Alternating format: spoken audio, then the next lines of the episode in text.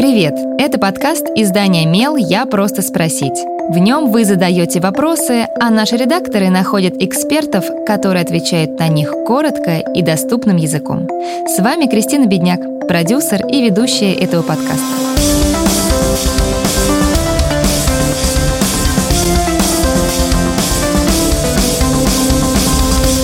Последний летний месяц многие все-таки доберутся до моря. Что делать родителям, чьи дети не умеют плавать? Вместе с руководителем школы плавания для взрослых и детей Никитой Кисловым разбираемся, что выбрать для ребенка, который плавать пока не умеет, но купаться все-таки хочет.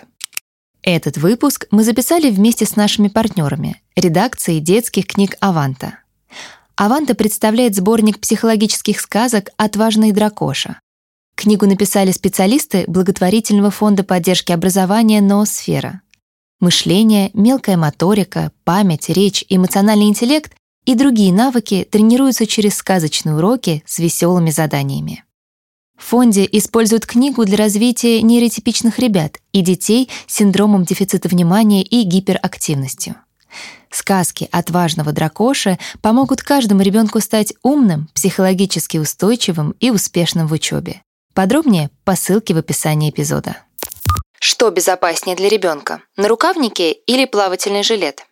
Плюс надувного жилета в том, что он плотно сидит на теле ребенка. В нем точно не уйдешь под воду. Но есть и минусы. Из-за плавучести жилета тело ребенка не будет полностью погружено в воду, и он может как бы клюнуть в воду носом. Это неприятно, но не очень страшно. Благодаря жилету ребенок может повернуться на бок или на спину и спокойно сделать вдох, либо встать на ноги. Но ситуация может его напугать, поэтому стоит учитывать этот момент при покупке жилета. Достоинство нарукавников в том, что они в любом случае помогают ребенку поддерживать вертикальное положение тела, потому что ноги тонут, а руки находятся над водой.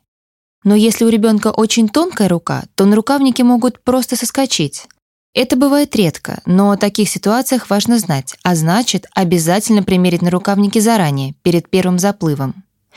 Еще один важный момент. Плавательный жилет и нарукавники помогают ребенку оставаться на поверхности воды и держаться на плаву. И если родители хотят научить малыша плавать, а не просто обезопасить его на воде, то ни то, ни другое для этого не подходит.